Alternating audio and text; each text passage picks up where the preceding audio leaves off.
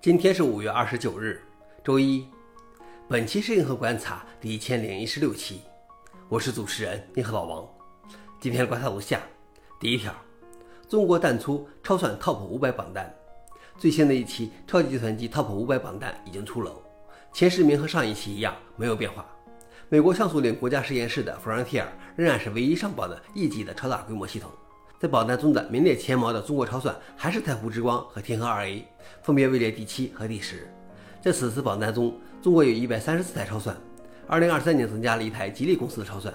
而之前那些论文中的数据透露，中国还有更强大的超算，但是没有显示在榜单中。消息来源：Register。老王点评：显然，中国已经不再需要参加这种榜单的排名了，原因大家都懂。第二条是微软展示云电脑 Windows 三六五 Boot。微软在 Build 2023上展示了一个技术预览，让物理 PC 可以启动到在 A 点中运行的虚拟 PC，而不是从其本地驱动器运行 Windows。这项名为 Windows 365 Boot 的技术被认为是共享设备的一个伟大的解决方案，在那里用独特的用户身份登录，可以把你带到你自己的个人和安全的云电脑。不过，微软没有说明这项技术何时能够普遍使用。消息来源：Register。老王点评：用电脑并不是什么稀奇的事情。但是我依然还是喜欢用本地电脑。哦不，我不使用 Windows。最后一条是，Py 正在减少存储的 IP 地址数据。之前我们报道过，Python 官方软件包括 Py，应美国司法部要求向其提供了几个用户的数据，包括 IP 地址等信息。这引来了一些用户对隐私的关切。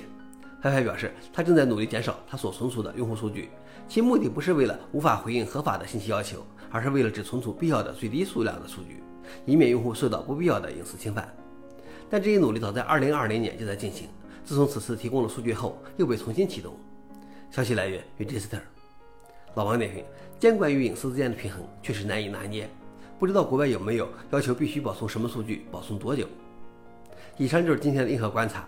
想了解视频的详情，请访问随附链接。谢谢大家，我们明天见。